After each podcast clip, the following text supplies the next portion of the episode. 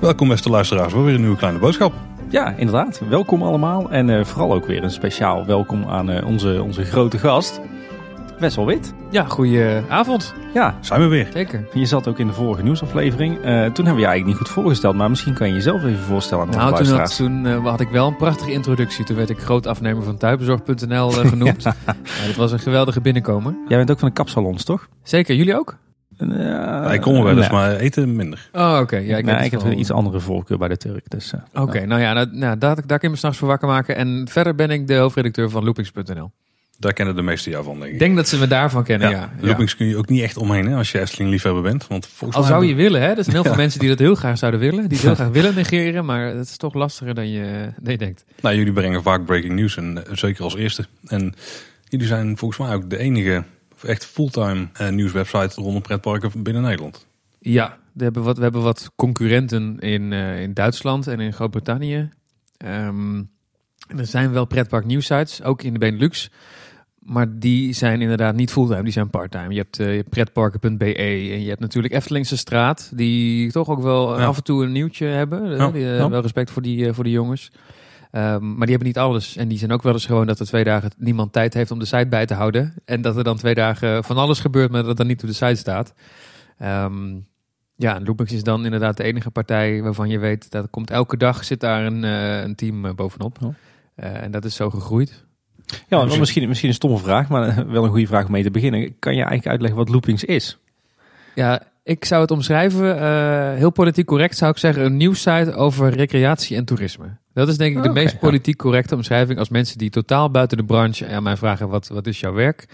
Nou, ik ben hoofdredacteur van een nieuwssite over recreatie en toerisme. En dat is natuurlijk specifiek attractieparken. En, s- en eh, ook alleen in Europa. We kregen heel vaak nieuwstips van... oh, er is in Amerika iemand uit een achtbaan gevallen. Ja, dat is heel leuk. Ehm, maar- Nou, dat dat heel leuk is, weet ik nou, dat is heel maar- leuk voor de journalisten in Amerika. Die hebben dan een, eh, een, spannende middag. Ehm, maar wij focussen ons echt op Europa. En natuurlijk is dan eh, Nederland en met name de Efteling... is dan het allerbelangrijkste. Want de Efteling heeft meer dan 5 miljoen bezoekers. En de nummer 2 in Nederland die zit op 1,3 miljoen bezoekers als Duinrel. Eh, dus er zit nogal een wereld van verschil tussen de Efteling... en dan komt er heel lang niks. En dan eh, heb je de rest. Dus de Efteling is gewoon heel belangrijk voor een site als Loopings. Ja, en jij zegt attractieparken, maar ik zie ook wel eens wat voorbij komen over dierentuinen bijvoorbeeld. Hè? Ja, dat is eigenlijk begonnen toen. ehm, nou, je hebt natuurlijk heel veel grote organisaties die pretparken runnen. Bijvoorbeeld Compagnie des Alpes is een Frans bedrijf. Die hebben Walibi en Park Asterix. Maar die hebben ook, hadden ook ooit het Dolfinarium. Dus dan heb je het over winst en verlies. En dan is het Dolfinarium komt in één keer elke keer weer bovendrijven als het over Walibi gaat. En toen kreeg je ineens Wildlands in Emmen, nieuwe dierentuin. Ehm, dat is dan een, een dierenpark, maar die hebben wel een paar attracties. En die hebben nou een achtbaan geopend. Dus dan, ja, dan wordt het. En eh, toen kreeg je Burger Zoo. En Burger Zoo bouwt ineens een themagebied. En dat je denkt, ja, daar zijn de mensen die naar attractieparken gaan ook in geïnteresseerd in themawerelden. Absoluut. Toen hebben we op een gegeven moment gezegd, we pakken gewoon toeristische attracties in het algemeen. Daar horen dan ook kermissen bij. Eh, zelfs musea, als die ook belevingen aanbieden. Hè. Er zijn, tegenwoordig is er zelfs een museum in Friesland met een ETF dark ride, zoals Symbolica. Kun je nagaan, daar Ja. moeten wij dan ook heen. Ehm, en dag, eigenlijk dagattracties, in de breedste zin van het woord. Ja, ik denk, ik denk dat, dat de meeste van onze luisteraars loopings inderdaad ook, ook heel goed kennen. Eh, Nou, maar we hebben ze op zich eh, al een keer of 150 genoemd denk ik. Ja, precies. Ja. J- Jullie zijn ook, ook hofleverancier van nieuwtjes voor ons natuurlijk. Samen met een, eh, wel een aantal andere bronnen. Maar wat denk ik veel mensen niet weten is, is hoe het ooit is begonnen. En, en hoe het zich heeft ontwikkeld tot wat het nu is. Kan, kan je ons daar nou eens wat meer over vertellen? Ja, Loopings is ooit begonnen als een hobbyproject. Het is tegenwoordig dus eh, iets, iets fulltimes en er werken meerdere mensen aan. Er zit echt een, een team achter, maar zo is het nooit bedacht. Het is nooit bedacht als we gaan een bedrijfje starten en we gaan er geld mee verdienen en we gaan invloed hebben en dat soort dingen. Het is ooit bedacht als gewoon een hobby site. Het was ooit ook met twee O's nog heel lang geleden. Ehm, Eh, wanneer, eh, wanneer was dat ergens? Weet je dat nog? Ehm, dat is voor 2010 geweest, want in 2010 ging de site live in juli met de drie O's.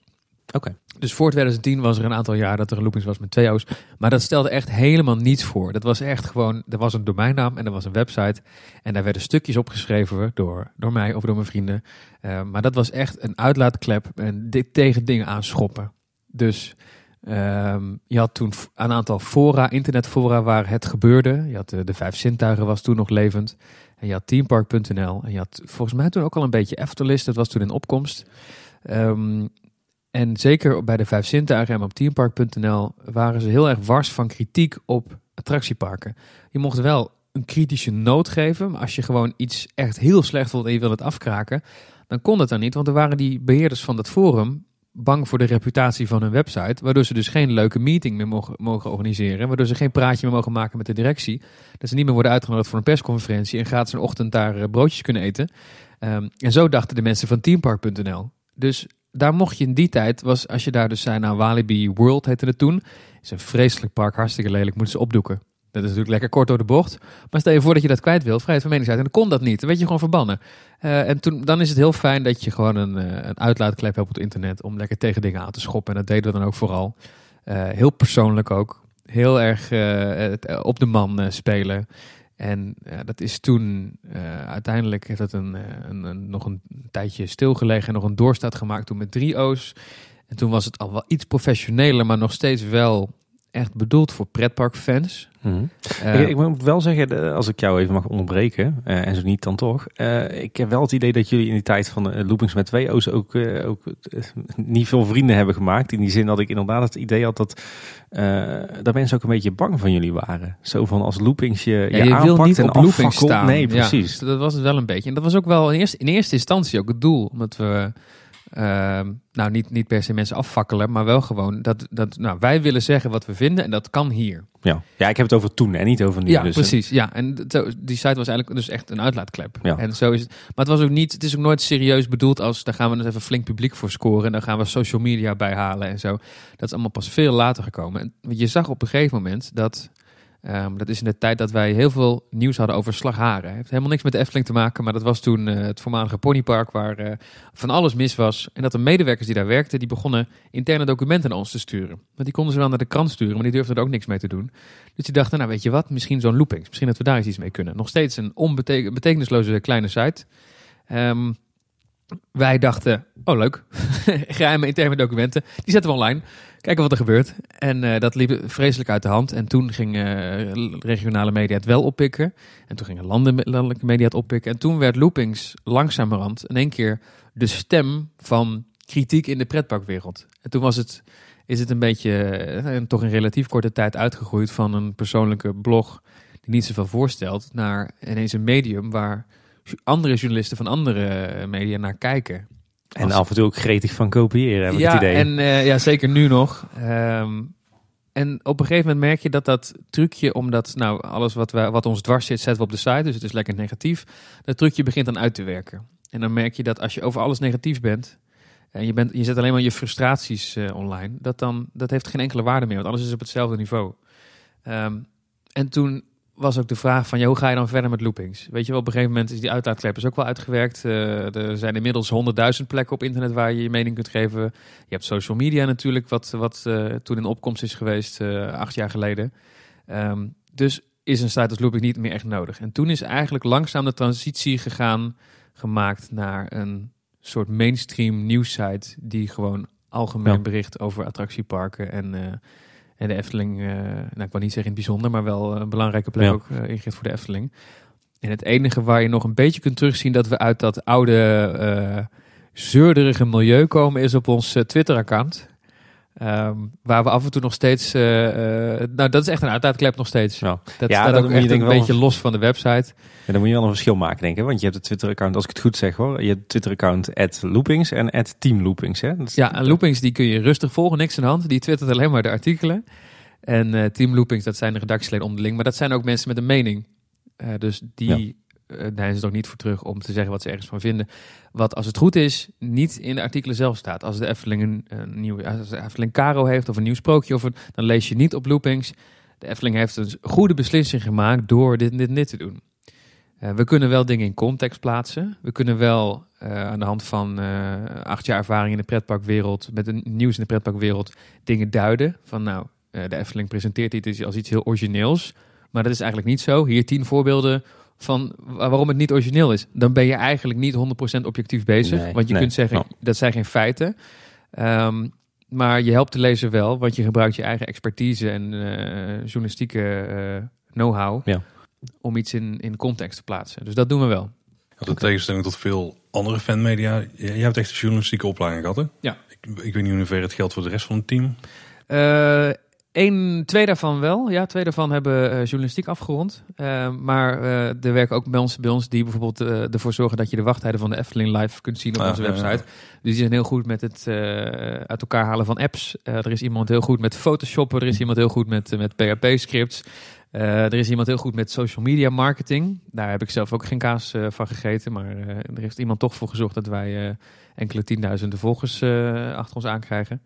Eh, dus inmiddels zit er een heel breed team met, met eigenlijk verschillende expertises. Oké, nou, nou, nou, nou trigger je me wel, want eh, ik leer nu toch iets wat ik niet wist. Maar eh, hoe groot is die Loopings BV dan wel niet? Wat is dat voor Dat bedrijfje? de Hoe moet ik dat die ik zien? het meeste krijg. Dat is dus, iedereen vraagt met hoeveel mensen doen jullie dat nou? Dat is heel lastig te zeggen. Maar, want ik heb altijd in de, eh, een beetje de perceptie gehad van Loopings is Wessel en Wessel is Loopings. Nou, dat vind ik heel lief. Dankjewel. Ehm maar ik zou dat niet alleen kunnen doen. En ik wil soms ook wel eens een keer twee weken op vakantie. En dan moet die site toch doordraaien. En als ik dan in Amerika zit met een tijdzone. En ik slaap lekker uit. En eh, de dag in Nederland is al voorbij. En er gebeurt iets, dan moet het wel geschreven worden. Eh, dus er zit wel een team achter. Er zijn, er zijn meerdere schrijvers die, dit, eh, die het oppakken. Ehm, en ik, nou, dat is, heel veel mensen vragen dat dan. Wat, wat voor mensen zitten achter Looping. Ik zal je eventjes de groepsapp laten zien. Mocht je niet hardop zeggen wat je ziet. Ehm, maar dit zijn, even kijken, 13 mensen met mij erbij. Dit zijn de mensen die op dit moment loopings runnen. Dat is een flinke, flinke club mensen, ja. Dat had ik, nou, dat had ik nooit eh, erachter gezocht. En dit zijn niet al mensen die schrijven, hè, maar dit Nee, zijn nee. al mensen die iets bijdragen. En dat zijn dus, eh, je moet het eigenlijk zien dat ook de meeste zijn eh, freelancers. Dus die kun je per klus, eh, gaan, doen ze iets voor loopings. Want die hebben altijd een, nog een andere baan naast wat ze nu doen. Of ze zijn gewoon eh, freelance journalist in het algemeen. En ze hebben meerdere media waar ze voor schrijven. Want, want jij bent echt de eigenaar van Loopings BV, zeg maar. En voor jou is het een, eh, de fulltime job, zeg maar. En, en voor de rest van jouw team is het, eh, die huur jij in om, eh, hoe moet ik dat zien? Ja, zo zou je het eigenlijk kunnen zeggen, ja. En soms huur ik die heel intensief in, dat ze ineens twee weken fulltime de site bijhouden. En, Mhm. en als het goed is, merk je dat niet. Hoe doe, jij, hoe doe jij dat? Want ik zou ook wel fulltime willen leven van, eh, van, de, van deze podcast. Nou, dat is dus het grappige. We hadden net over het ontstaan ervan. Ik heb nooit gedacht, en hier ga ik eens even leuk van leven. Ik heb altijd een, ik heb drie jaar bij de Telegraaf gewerkt. Was ik daar fulltime verslaggever. Ehm, en dat was prima. Dat was in Amsterdam. En ik woonde toen ook daar in de buurt. Ehm, en ik had loopings erbij als een hobbyprojectje waar ik in eerste instantie niks mee verdiende. Maar op een gegeven moment krijgt zo'n site inkomsten, omdat er dus eh, content opgeplaatst wordt die gelezen wordt en dan automatisch op internet. Dan krijg je advertentieinkomsten. Ehm, en toen kreeg je op een gegeven moment de kruising dat ik met het hobbyproject meer verdiende dan eh, bij de Telegraaf. Ja. En ik dacht, nou, dit is misschien het moment om eh, de kranten de rug toe te keren en gewoon eens een gok te wagen en eh, daar fulltime voor te gaan. En dan maakt jullie ook wel uniek, denk ik. Want dan heb je ook de tijd om, om eraan te besteden dat je er echt iets Ja, mee kunt opbouwen. ja, het is zeg maar de eerste prioriteit. Het is niet dat mensen... Nee. Er zijn natuurlijk heel veel fans die dan uitgenodigd worden voor een persconferentie. En dan zeggen, oh, als ik vrij ben voor mijn werk, dan is het leuk om naar die achtbaan te gaan. Ja. Nou, Maar als het je werk is, Ja. dan kun je er altijd bij zijn. Ja. Want, want hoeveel, eh, even, even eh, eh, grof hoor, hoeveel procent van al het werk in Loopings is Wessel en hoeveel procent is de rest van het team? ja, bedoel jij dan de artikelen die je ziet? Of nee, gewoon hele alles, het, hele product. Nou, als het, ik denk dat het nu ongeveer 50-50 is. Dat is wel eens gewoon eh, dat ik een stuk meer deed geweest. Maar het, het is, op een gegeven moment wordt het een geoliede machine. En dat de mensen die stukken schrijven ook een beetje de toon hebben van loopings. En precies de know-how. En ehm, je moet maar net, als je een artikel schrijft over eh algen in Aquanura, moet je maar net weten, eh, dit is twee jaar geleden al een keer eerder gebeurd. En daar kunnen we naar terug verwijzen. Ja, dus je moet maar net mensen eh, hebben die, eh, die weten waar ze over schrijven. Want kijk, journalist, freelance journalisten zijn er heel veel in Nederland. Mhm.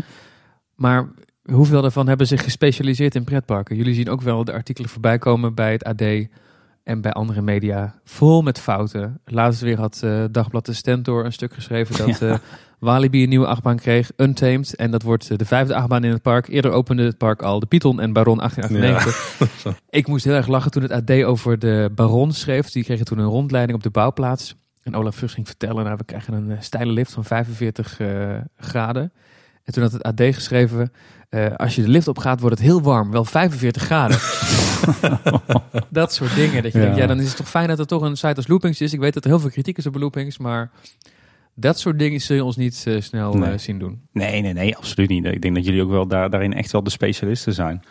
Hey, in hoeverre is het bewust dat het artikelen eh, eigenlijk anoniem worden geschreven. Want jullie brengen het ook als team loopings. Je zegt er zit in principe een heel team achter. Je doet zelf 50% is allemaal... We hebben niet het met gezien, hè, het te hele maken team. Maar Is het omdat het allemaal makkelijker is om mensen erbij te betrekken? Ja, dat is het. En het, is ook, eh, het heeft ook mee te maken dat het prettiger is naar de buitenwereld, denk ik. Dat, dat gewoon loop, het loopings moet het merk zijn. En eh, ik zit hier nu, dit is een Efteling fan podcast, Ja. maar eh, het, het, moet wel, mensen moeten het wel over loopings hebben. En ik vind het niet zo. op een gegeven moment dan komt een artikel online en er wordt heel veel over een artikel gesproken. En als er dan een naam van een auteur bij staat, dan gaat het daarover. En als mensen dan kritiek hebben, dan gaan ze het richten ook op die Ja. auteur. Eh, terwijl zo iemand daar misschien helemaal niet op zit te wachten. Ik ga dan met mijn kop op tv en ik ga met mijn naam eh, in een, podcast. Dus eh, het is mijn baan, dus mij maakt het niet uit. Maar er zullen, ook aut- auteurs zijn die gewoon iets als op, in opdracht schrijven en niet ge- geen zin hebben in een Twitter-leger achter zich aan. Ehm, en ik denk dat het ook goed is voor de, voor de reputatie van Loopings. Dat Loopings is gewoon het merk. Daar kun je op vertrouwen. Als het op Loopings staat, dan, dan is het goedgekeurd door de mensen achter Loopings. En daar hoeft verder niet meer bij elk artikel een naam eh, bij te staan. Want dan, dat leidt denk ik af van de inhoud. Want jij hebt wel 24-7 zeg maar een soort van, eh, je bent de eindredacteur en je bent de achtervanger en je hebt het, het noodnummer. Zo moet ik dat wel zien dan. Ja, maar het is wel zo dat ik ook wel... eh, ik kan me herinneren dat ik bijvoorbeeld naar de bioscoop wel eens ga. En dat er dan op een of andere manier altijd iets gebeurt als ik in de bioscoop zit. dan zit ik daar een leuke film te kijken. En dan kom ik er 2,5 uur later uit. Dan kijk ik op mijn telefoon en dan zie ik ineens dat er een brand is uitgebroken in een pretpark. Ja. En dan met foto's erbij. Dus dan, het is niet zozeer dat dat... dat oh, het moet eerst langs Wessel, want anders mag het niet online. Ik hou een beetje de planning in de Ja. gaten. Maar als er calamiteiten zijn, dan eh, zijn er gelukkig mensen die het oppakken. Ja, precies.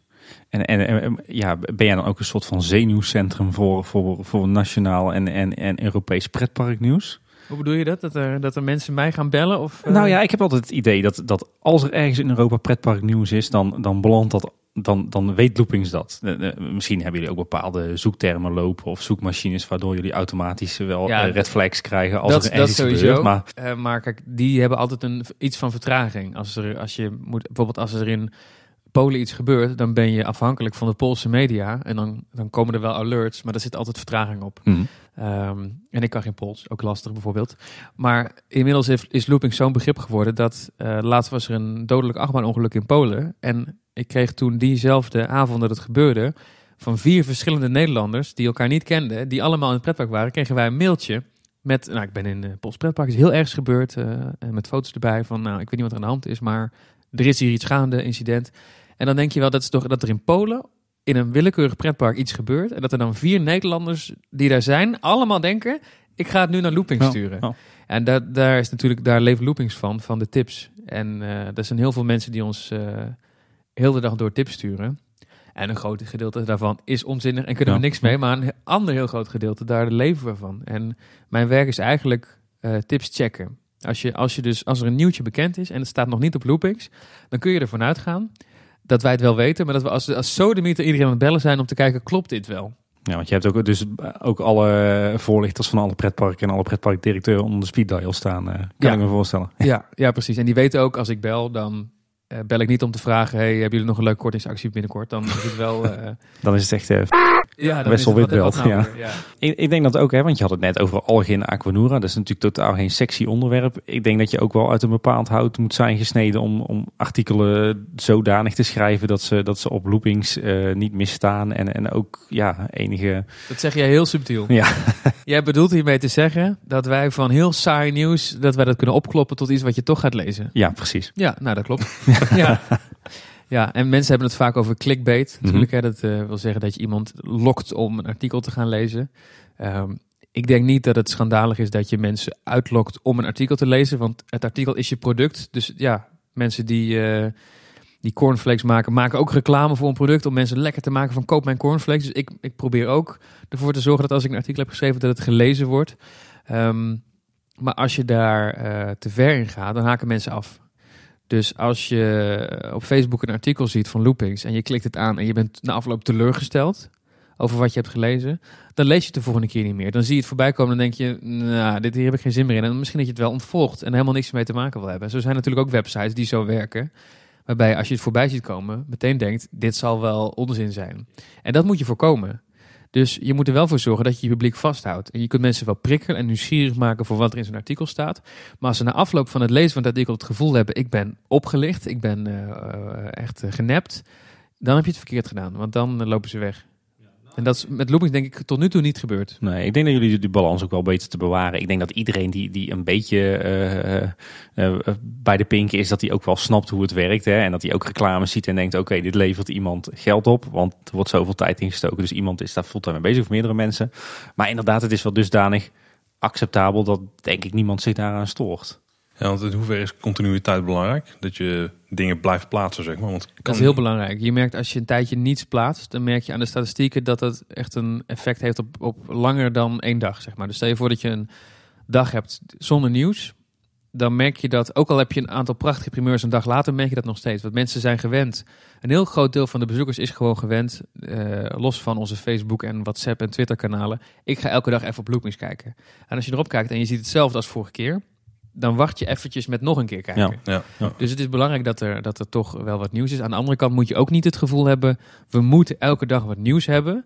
Dus als we morgen niks hebben, nou verzin jij nog wat, verzin jij nog wat. Je kunt wel nadenken over wat speelt er, waar, waar kunnen we nog iets mee, Eh, is er nog iets wat op de agenda staat. Maar eh, als er niks is, is er ook niks. We hebben vorig jaar bijvoorbeeld met de kerstperiode dat er gewoon drie dagen geen enkel artikel online kwam. Ja, als er niks is, dan, eh, dan, dan is er gewoon niks. Ja. Ja. Ja, omdat ik het verwijt wel eens langs zie komen van... Oh, het is zeker weer een komkommertijd, want... dat is heel grappig. Dat is dus absoluut niet waar. Eh, bij ons is er of nooit komkommertijd of altijd komkommertijd. dus als je denkt, oh, het zal wel komkommertijd zijn bij Loopings, dan moet je ervan uitgaan dat op elke, elke 365 dagen in het jaar hadden wij dit artikel geplaatst. Ja. Dus als je dit een onzinnig artikel vond, dan maakt niet uit hoe druk we het hebben of hoe niet druk we het hebben. De keuze om een artikel te publiceren, dat, dat moet gelijk zijn. Dat moet, er moet geen onderscheid in gemaakt worden. Maar er is niet zoiets als een verzamelbakje van dit zijn artikelen, tijdloze artikelen die we volgende week ook nog eens kunnen plaatsen Dat als het rust is. Ja, Ja. ja. Ik zal het even bijpakken.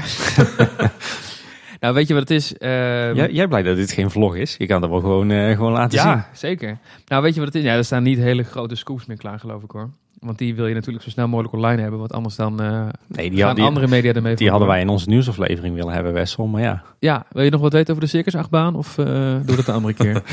Doen we een ander keertje. ja, nou precies. Ja, er zijn natuurlijk ook gewoon, dit is ook agenda journalistiek, dat is een term. Eh, ik zie dat er morgen een show in première gaat in Europa Park. Ik heb die show niet gezien, maar ik weet wel dat die morgen in première gaat. Dus om het artikel te moeten kunnen schrijven, zijn daar beelden voor nodig. Dus daar gaat morgen iemand mee aan de slag. En die weet ook precies hoe laat, want dan zijn die beelden beschikbaar. Ehm, we hebben het in de vorige aflevering gehad over het Efteling Escape Room verhaal. Nou, daar is honderd keer van gezegd, dat gaat op 24 november in première. Dan weet je gewoon, dat kun je helemaal doodzwaren tot 24 november, want dan kun je die aflevering laten zien. Dus in die zin weet je wel, voordat je aan de dag begint, we hebben vandaag sowieso twee of drie dingen. oké, ja. Oh. Dus zo kun je wel een beetje nadenken. En je kunt ook dingen uitstellen. Eh, hoe verder je van Nederland afgaat, hoe oninteressanter het wordt. En ehm, hoe minder erg het ook is als je dat een dag doorschuift. Ja. En, en, hakken jullie ook, want dat idee heb ik wel eens hoor, hakken jullie ook wel eens bewust be- be- bepaalde nieuwsgebeurtenissen op in meerdere artikelen verspreid over meerdere dagen? Ja, omdat we willen voorkomen dat één artikel heel lang wordt en onoverzichtelijk. En je wil toch dat de titel die bij een artikel staat, waarvoor mensen het aanklikken en gaan lezen, dat die de lading dekt. Dus je, als wil- bijvoorbeeld... je wil vooral voorkomen dat een nieuwsartikel niet lijkt op een aflevering van een kleine boodschap. Ja, nou, dat, zo, zo zou je het kunnen omschrijven. Scherp Maar- al. Het, het ding is natuurlijk, bijvoorbeeld een goed voorbeeld is eh, Max en Moritz in de Efteling. Mhm. Eh, we hebben toen in, op één minuut tijdverschil, dat was heel knap. hè. Efteling kwam volgens mij om half tien met het persbericht. Nou, om één minuut over half tien stond het op loopings met foto's en alles. En eh, dat, dat hadden we zien aankomen. En om twee minuten over half tien stond de vervanger online, namelijk Max en Moritz. Ehm, en dan zijn er mensen die zeggen, waarom knip je dat los? Waarom doe je niet één artikel over de Bob gaat weer open? Maar, maar dat is gewoon te veel. Als je zegt, de Bob is een tijdje dicht geweest. Hij gaat binnenkort weer open. Het is van tijdelijke duur. Hij zal worden afgebroken op die datum. Dan begint de sloop. Dan komt er een nieuw achtbaan voor in de plaats. Dat wordt die. Dat is voor de gemiddelde eh, lezer. ehm, dat moet je dan ook in de kop zetten. Dan wordt het een kop van vijf regels. Dus dan is het heel overzichtelijk en heel prettig. En dan spreid je ook de discussie. Want je krijgt één artikel over de Bob. En dan gaat het weer open. En wat vinden we daarvan? Wat vinden we van de Bob? En had hij niet eerder gesloopt moeten worden? Of moeten we die juist behouden? En je krijgt een artikel over Max Moritz, waarin je heel erg kunt ingaan op wat is er nou te zien in die ontwerptekeningen. Ehm, dus, dus soms is het heel prettig om dingen te kunnen splitsen. Ehm, er wordt ook wel eens gezegd van, en dan geeft iemand een interview en dan pakken we uit meerdere citaten pakken we een artikel. Eh, maar dat is ook dan om de, om de discussie eh, te sturen natuurlijk onder zo'n bericht. Van waar moet je op reageren als je gewoon een kopie plaatst van het interview? Je wil natuurlijk wel eruit pikken van wat is nou eigenlijk relevant. Daarover gesproken, hè? een tijdje geleden hebben jullie uh, denk ik wel een redelijk belangrijke wijziging eh, gedaan. Voorheen kon je altijd uh, zoveel reageren als je zelf wilde. Nu moet dat met een Facebook-account. Wat, wat, was daar de reden van? Je merkte dat, daar, dat er misbruik gemaakt werd van anonieme reacties. En dat het op een gegeven moment een sport werd om zo beledigend en zo grof mogelijk te reageren. Ja, ik vond het altijd leuk om te lezen. Maar. Ja, er zijn heel veel mensen, nou ja, er zijn heel veel pretparkdirecteuren die dus tegen mij gezegd hebben, wat jammer dat je dat hebt weggehaald, want dat vond ik altijd het leukste. Er zijn mensen bij de Efteling zelfs, ik kan geen namen noemen, die zeggen, hé, hey, dat vind ik nou zo jammer, want hè, dat waren altijd de gekkies en die mensen die helemaal doorsloegen. En, uh, maar er waren ook mensen die het heel persoonlijk gingen opvatten. Die dus, uh, de mensen die bij Slagharen werkten en die dan, ja, dat rotpark en uh, die dan dat het heel erg persoonlijk opnamen en zeiden van ja, ik wil wel eens weten wat voor mensen dat zijn. En dat, dat, op een gegeven moment ging het in sommige gevallen afschrikwekkend werken. Van, ja, en dat ging ook tegen ons werken in de reputatie. Loopings, ja, er zitten al die gekken op die alleen maar aan het schelden zijn. En dat waren wij niet, dat waren onze lezers. Ja, dan word je een soort geen stijl eigenlijk onder de pretpark. Uh, ja, en zo zijn we natuurlijk wel begonnen. Um, maar als je, als je weet, oké, maakt niet uit wat Loopings post, ook al is het hoera, nieuwe achtbaan komt alleen maar shit. Dan ben je als uh, park en als lezer misschien ook wel op een gegeven moment wel een beetje klaar met loopings. Of zul je het zien als, neem je het niet zo serieus, omdat je denkt, ja... En je merkt nu met die Facebook-reacties dat het een veel betere afspiegeling is geworden van de samenleving. Er zitten nog steeds een hoop gekkies tussen. Maar ook een hele hoop relativerende mensen en mensen die gewoon over dingen na kunnen denken en daar een mening over uh, vormen. Dus en met, een, met vaak een echte naam en een foto erbij. Ja. Wel grappig wat het dan voor invloed heeft. Hè? Dat je ineens niet meer de veiligheid van de anonimiteit op kan zoeken. En wat die meningen dan verandert. Hè? Dat dan blijkbaar mensen, ja, of, of alle anonieme gekken zijn afgehaakt. Zijn allemaal spontaan naar, uh, geen idee waar je gegaan. Ja, ja. Ja, ja, dat is een beetje het enige wat nog over is, geloof ik. ja. ik wou zeggen, ja, Eftelis is ook niet meer uh, wat het geweest is. De vijf zintuigen is... Uh... Nee, en er zit allemaal uh, moderatie op, hè? Ja, ja, ja dat scheelt ook. Hey, je had het net over dat uh, niet ieder artikel komt zomaar op loopings. Als het geplaatst wordt, dat het altijd geplaatst kan worden. Maar wanneer is iets nou loopingswaardig? Nou, dat is heel interessant. Je, als je de opleiding journalistiek hebt gedaan, dan proberen ze die volsprieten bij je in te persen. Zo van, dan heb je op een gegeven moment door, dit is nieuws. Eigenlijk is nieuws alles wat afwijkt van wat normaal is. Zo simpel is het. Dus als iemand een leuke dag heeft gehad in de Efteling en mensen zeggen, waarom schrijf je daar niet over? Dat is geen nieuws. Als iemand een rotdag heeft gehad in de Efteling kan dat nieuwswaardig zijn. Want het is normaal dat je een leuke dag hebt in een pretpark. Ehm, waarom is een achtbaan die 10 minuten stilstaat geen nieuws? Omdat het heel vaak gebeurt. Waarom is een achtbaan die een uur stilstaat wel nieuws? Nou, dat gebeurt niet zo vaak. Dus zo kun je het eigenlijk heel makkelijk terugbrengen. Als mensen zeggen, Wil je dat ook even uitleggen aan Omroep Brabant? Ja, nou inderdaad. Ja, maar het, vervelende is dus, hè, als we het daarover hebben, een achtbaan die 10 minuten stilstaat. En dat dan de hele vaderlandse pers ermee vandoor gaat. Dat hebben we vaak gezien. Hè? Volgens mij nog een paar maanden geleden bij de Baron tot een kwartiertje stil of zo. Wij plaatsen er een tweet van. Oh, de bron staat stil. En we gaan weer door met ons leven, want het is niet interessant, want het gebeurt vaker. Vervolgens wordt die tweet opgepikt door Omroep Brabant, Brabants Dagblad, Hart van Nederland, Telegraaf, Algemeen Dagblad. Dat soort ellende. En dan is het ineens landelijk nieuws en dan gaat het NOS het overnemen. En dan sta je daar als loopings. Je wordt overal genoemd als bron voor het nieuws, maar op je site staat niks. Nee. Ja. Want je vindt het geen nieuws. En dan krijg je dus vervolgens weer tientallen mailtjes en berichtjes met... waarom hebben jullie dat zelf nog niet? En dan kun je wel die tien. Op een gegeven moment ontkom je er niet aan. En dan is het, het feit dat dat landelijk nieuws is geworden, is groter geworden dan de storing zelf. En dat is altijd heel vermoeiend. En we proberen altijd de media een beetje op te voeden met: dit is wel nieuws, dit is geen nieuws. Zo zijn er bijvoorbeeld uh, sites die awards uitreiken. De Efteling wint ook altijd Diamond Team Park Awards en dat soort uh, onzinnige prijzen. Die kun je gewoon verzinnen. Jullie kunnen nu gewoon ter plekke verzinnen de Kleine Boodschap Award dan kun je daar een persberichtje over schrijven. Dan stuur je naar alle krantenredacties. en dan heb je een... alle prijzen gewonnen. En dan, ja, precies. De Efteling heeft alle prijzen van de Kleine Boodschap Award uh, gewonnen. Um, en dan vragen mensen ons ook, waarom schrijven jullie daar niet over? Ja, omdat dat is, dat is dus geen nieuws. Daar moet je dan toch... Mensen hebben dat blijkbaar niet door. Die denken dan, het staat op de site van de Telegraaf. Dus het zal wel nieuws zijn. Of het staat op nu.nl. Um, wat ik dan altijd een hinderlijk bijeffect eh, vind, is dan kom ik de volgende dag op het werk en dan vliegt iedereen naar me toe. Want oh ja, Tim is Efteling liefhebber. Wow, de baron stond gisteren 10 minuten in storing. En dan kan je weer iedereen één voor één gaan lopen uitleggen. Van, ja, dat gebeurde vandaag waarschijnlijk weer. Dat gebeurde vorige week ook en de week daarvoor ook. En attracties zijn machines en machines hebben een keer storing en 10 minuten is niks. En, ja. het, is, het, is, het is altijd heel lastig, want uh, ik heb ook in de Efteling gewerkt, net als jij. Heel lang geleden. Dan praten we echt over uh, 12 jaar geleden denk ik of zo. Misschien wel langer. Uh, nee, langer denk ik. Heb je in de Efteling gewerkt? Ja, ik was ooit, uh, ik mocht ooit de Bob besturen. Oh, oh ja, dat weet ik trouwens nog wel, zeg je. Ja. En ik mocht uh, Fata Morgana. Ik was op andere ja, was een beetje ja. plekje als frietgebakken nog daar. Um, maar toen wist ik dat er eigenlijk in de zomer regelmatig kinderen uit de piranha vallen. Uit de bootjes. Dat op een gegeven moment waren er weken bij schoolreisjeugd. dat, het, dat het op sommige dagen dat je weet, oh, we hebben er weer eentje. Het gebeurt vaker wel dan niet. Ehm, maar als het nu gebeurt, is het dan nieuws? Dat is een hele lastige vraag. Je weet dat het vaak gebeurt. Maar je weet ook dat het nauwelijks in het nieuws komt. Omdat de Efteling heel goed is met meteen noodstop, pompen uit, eh, kind uit het water vissen, warme kleren, drogertje erbij. Ehm, dus het gebeurt vaak. Dus dan zou je zeggen, het is geen nieuws. Maar het is wel zo spectaculair zicht als iemand daar, als je een filmpje hebt van een kind dat ligt te spartelen in de piranha. Dat, dat, dat het feit dat het zeg maar in de media komt, dat dat dan weer het nieuws wordt. Dus het is een hele lastige, eh, en daar zijn geen vaste regels voor eigenlijk. Want je vraagt, de vraag is eigenlijk, wanneer is iets loopingswaardigs?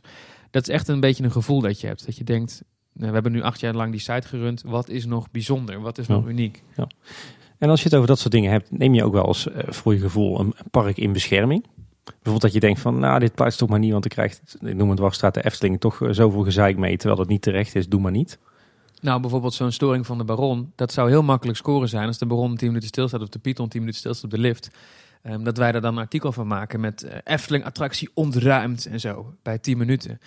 Uh, en je weet gewoon, dat wordt goed gelezen. Heel Nederland gaat erop klikken. En iedereen gaat het naar zijn moeder doorsturen. En uh, alle Nederlandse media gaan naar loopings linken. Dus dat is voor ons een cash cow. Dus ja, in die instantie, daar, daar zou je dan mee kunnen scoren. Maar dan doe je dat niet. Dus ik weet niet of dat dan bewust is om het park in bescherming te nemen. Je neemt natuurlijk ook je eigen journalistieke product in bescherming. Ja, en de, de lezers die weten natuurlijk ook goed echt eraan toe ja, gaat in de pretparks. De, de, de, echte fan, de fans onder de lezers, die denken dan, shit, daar heb je ze weer uh, met loopings. Met onze... Kijk, we hebben laatst wel over de Vliegende Hollander geschreven toen mensen drie kwartier in een bootje zaten. Nou, dat komt dan wel in de buurt van dat het nogal ongebruikelijk is. Ja. Want even, hè, je zit hier nu aan tafel bij Kleine Boodschap. Wij, wij zijn de Efteling podcast. En we hebben alles vaak gezegd. We willen graag mensen voor de microfoon halen die wat hebben met de Efteling. Of omdat ze er werken. Of omdat ze groot liefhebber zijn. Maar ook hè, de grote namen uit, uh, uit de liefhebberswereld, zeg maar. Nou, jij bent een van de eerste die, die, die mag aanschuiven. Wat heeft uh, de persoon Wesselwit met de Efteling? Nou, zoals je weet heb ik er gewerkt. Dat heb je net verteld. ik ben van kinds af aan, uh, dat is het klassieke verhaal dat je ouders je meenemen naar de Efteling. Efteling. Ik kom zelf oorspronkelijk uit Breda. Ik ben er inmiddels weg, maar uh, dat ligt dicht bij de Efteling. Dus wij gingen vroeger heel vaak naar de Efteling. Um, en dat is er gewoon ingesleten, zoals bij jullie allebei. Um, en het is gewoon onderdeel geworden van je jeugd en van je leven. En uh, dat is op een gegeven moment uit de hand gelopen. Toen mijn ouders me iets te vaak gingen meenemen. En zeker ook de opkomst van internet. Ik kan me nog herinneren dat ik volgens mij rond het jaar 2000 uh, een eigen computer kreeg. Met een internetverbinding. Dat ik voor het eerst naar Efteling.nl was het toen nog kon gaan. Met een vreselijk lelijke website. Met geluidjes en effecten en zo. Maar ik was helemaal verkocht. Ik vond het helemaal fantastisch. En toen kreeg je de eerste Efteling fanclubs. Um, en dat was natuurlijk ook het. Eigenlijk is het klassieke verhaal, wat jullie waarschijnlijk ook hebben gehad. Van oh, dan ontdek je ineens dat er meer mensen zijn die dat heel interessant vinden. En uh, dan gaat het al heel snel van. Nou ja, je bent Efteling-liefhebber, maar het is niet zozeer dat ik nou helemaal dagelijks wil ontsnappen in de sprookjeswereld. Maar op een gegeven moment ga je het bedrijf heel interessant vinden. Van hoe mm -hmm, werkt dat ja. nou en hoe gaat het achter de schermen? En hoe, hoe bouw je zo'n pretpark en hoe ontwerp je nieuwe attracties? Uh, en dan gaat het meer over in die fase. Um, en die interesse is altijd gebleven. En uh, in combinatie met interesse voor nieuws. En dan ben je journalistiek. En dan, uh, dat rolt dan zo uit dat je dan die combinatie kan maken. Um, maar ik ben wel, net zoals jullie, hè, daarom zat ik ook in de nieuwsuitzending, wel een kritische Efteling-liefhebber. Echt wel. Ja. Ja. Ja, want ik, ik meen mij te herinneren, volgens mij de eerste keer dat wij elkaar hebben leren kennen, Wessel, was volgens mij in 2001 bij de eerste of de tweede Wondermeeting. Van, uh, die toen nog werd georganiseerd door Wonderchat en het Wondere Wereldweb. Ja. En volgens mij was ik toen een 14-jarig jochie en jij zelfs een 12-jarig jochie. Ja, dat zou goed kunnen. Ik weet, ik weet niet of ik ooit op een Wonderchat meeting ben geweest. Wel Eftelist. Eftelist weet ik wel dat dat een van de eerste dingen was dat ik echt ook ergens mee naartoe ging. Het was dan ook dat het spookslot zoveel jaar bestond. En dat ze, dat ze toen uh, Eftelist had gebak geregeld. En toen was Jeroen Verheij was nog uh, de voorganger van ja. IJzeren IJsbrand. Oh, oké. Okay, ja. Dat was een van de eerste keer dat ik echt op een meeting uh, was dat ik echt onderdeel werd van het Efteling fanwereldje. Die, dat je ja. die gekke mensen een keer in het echt ziet. ja, en zei jou. Ja, ja, ja dat, is, dat is heel lang geleden. Ja. ja, nee, volgens mij ben ik jou echt, heb ik jou echt leren kennen toen jij 12 was of zo. En inmiddels zijn we, wat is het? Toen was ik zelf 14, dus inmiddels zijn we 18 jaar verder. En nu zit hier, nu zit je hier voor de microfoon. Ja, ja, ja, ja. Jij hebt natuurlijk heel veel pretparken bezocht de afgelopen tijd. Hè. Dat kan ik me zo voorstellen. Je bent ook pretparkliefhebber. Um, maar in hoeverre is, is de Efteling nou nog jouw nummer één? Of, of is dat zo? Het is heel lastig, want de Efteling kom je op een gegeven moment zo vaak dat het niet meer bijzonder wordt. En zeker als je ook die focus hebt naar die andere attractieparken. En je bent een keer in Florida geweest, je bent een keer in Californië geweest. Ehm, dan ben je geneigd om in de Efteling toch wel de dingen te, te zien die niet zo professioneel zijn. Er zijn natuurlijk nog steeds hoekjes en, en gaatjes in de Efteling die gewoon lekker jaren tachtig zijn. En onafgewerkte hekken en eh, lelijke uh, zo'n zo panda-droomgebouw. En containers die in het zicht staan en dat soort dingen. En ik heb ook een periode gehad dat ik daar heel erg op focus. Dat ik dacht, oh, dat Efteling kan zoveel beter. Maar ik heb het idee de Efteling de laatste tijd... Ze, zijn ze weer een beetje weer mijn hart aan het stelen... met die professionalisering, met Fons Juris aan het roer. Um, met uh, het, het, oog op de juiste, juiste dingen. Zowel het oog voor detail en de waardering voor de geschiedenis en voor de nostalgie. Als we zijn een commercieel bedrijf, we moeten verder. En we gaan nieuwe dingen bouwen in stijl van... maar we proberen wel vernieuwend te blijven. En, uh, dus ik denk dat Efteling nu weer echt wel een plek is dat ik, dat ik, waar ik ook wel als Brabander dan trots op ben. Dat ik denk, nou, dat hebben wij toch mooi even in onze provincie staan. Um, denk, ja, ik denk een beetje zoals jullie er ook naar naartoe kijken. Ja.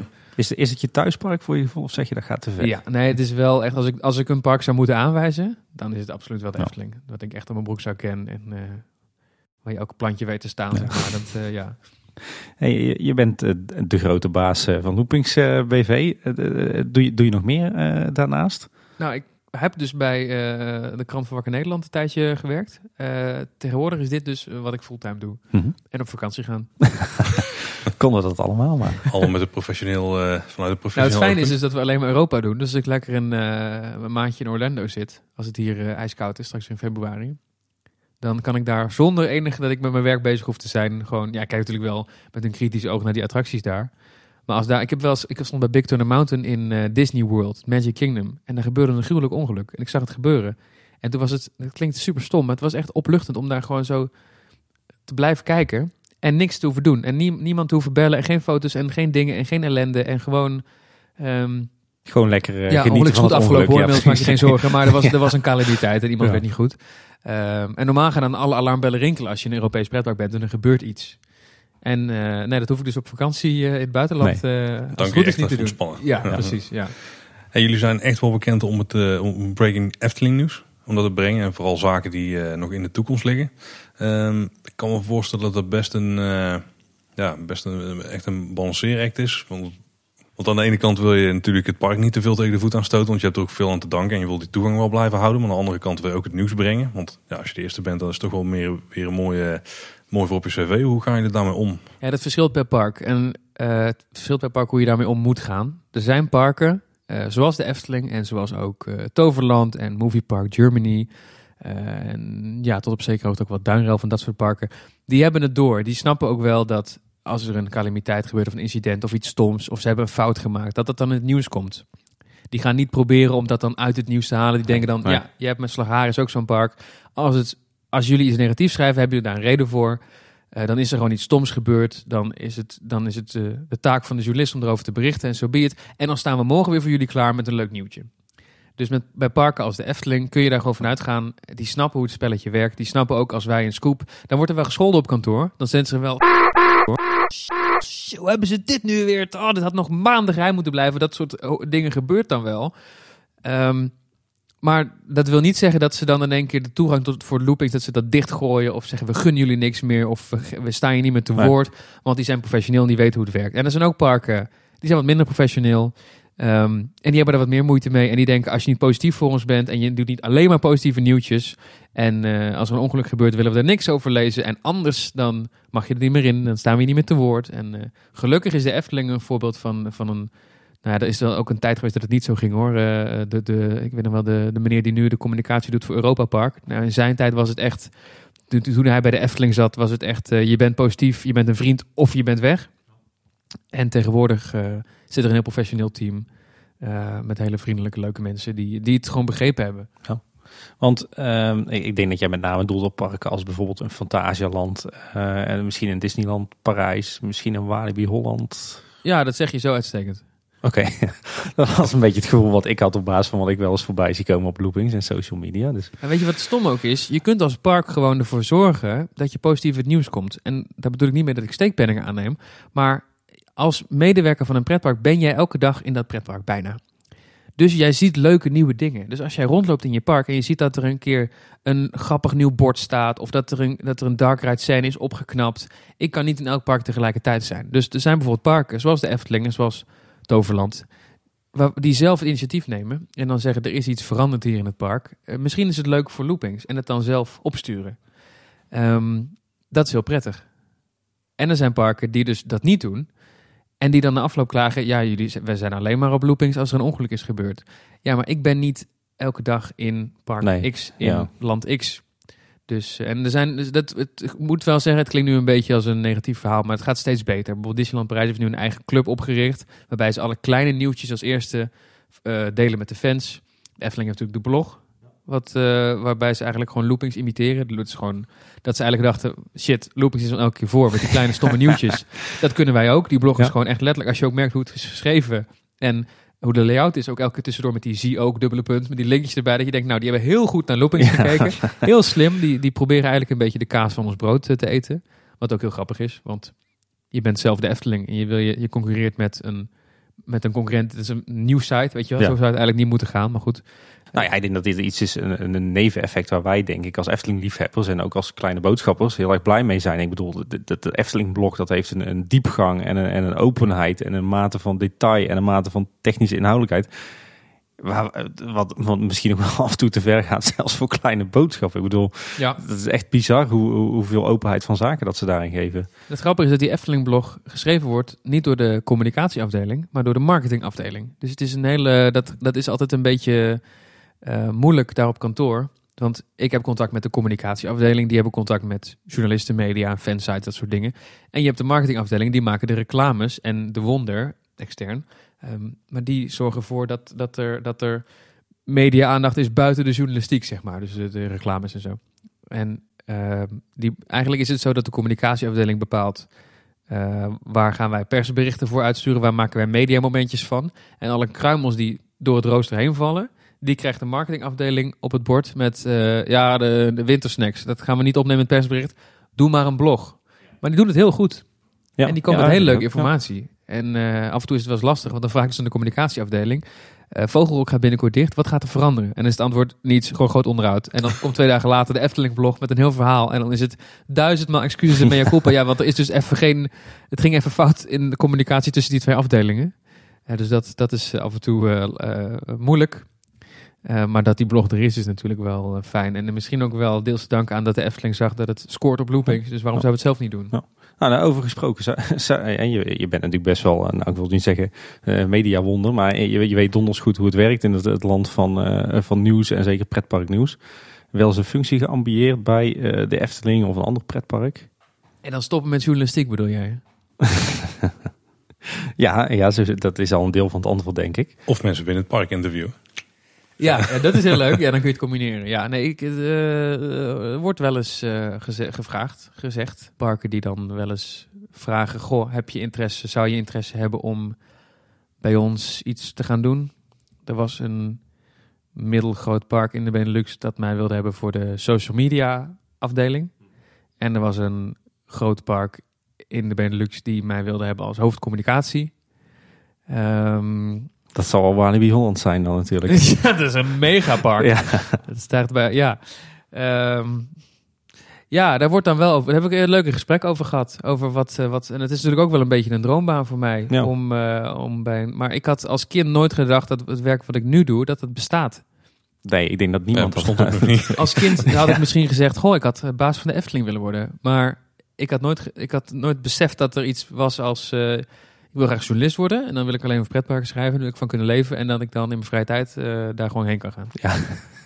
het klinkt toch echt Klinkt als een ja. Ja. Want wat- is dan jouw, jouw ambitie? Of jouw, jouw, hoe zie je jezelf over tien jaar? Ja, het lijkt nou een heel slecht sollicitatiegesprek, maar hoe zie je dat voor je? Nou, ik probeer de organisatie echt naar een groot plan eh, te tillen.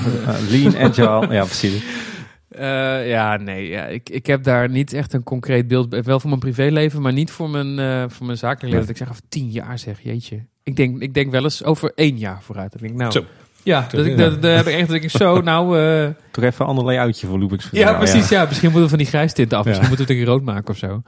Misschien soort voor kerst. Je belandt nu wel een soort van toverlandcomplex. Hè? Langzaam maar zeker zijn die grijstinten wel zo verbonden aan loopings dat je er niet meer vanaf kan. Nee, dat, ja, precies, dat krijg je. Ja, dat is wel zo. Ja, we hebben zelfs ook alleen, we hebben nu een webshop ook, verkopen we truien, maar ook alleen grijstinten. Nooit in kleur. Was een van de dat. Nee, maar eh, is het voor jou wel een, een doel van joh, zo lang mogelijk blijven leven van loopings? Eh, ja, dat klinkt dan heel erg eh, alsof je aan een vlot hangt eh, van een zinkend schip. maar nou, het, is, het zou leuk zijn. Ik bedoel, ik ben nu tevreden met hoe het gaat. En ehm Loopings wordt nog steeds groter. Dat is wel bijzonder. Ik had drie jaar geleden gedacht dat ik op hoogtepunt zat. En die site die, die groeit maar. En die groeit maar. En ik had ook nooit gedacht dat ik mensen zou kunnen inhuren. Maar er zijn nu gewoon weken bij in het jaar... dat ik soms twee, drie weken niks voor Loopings doe.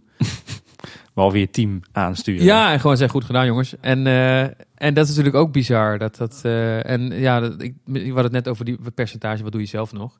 Misschien dat dat wel nog verder naar beneden gaat. Misschien dat ik, eh, dat ik straks wel tijd heb om bij een park een keer iets te helpen of te doen.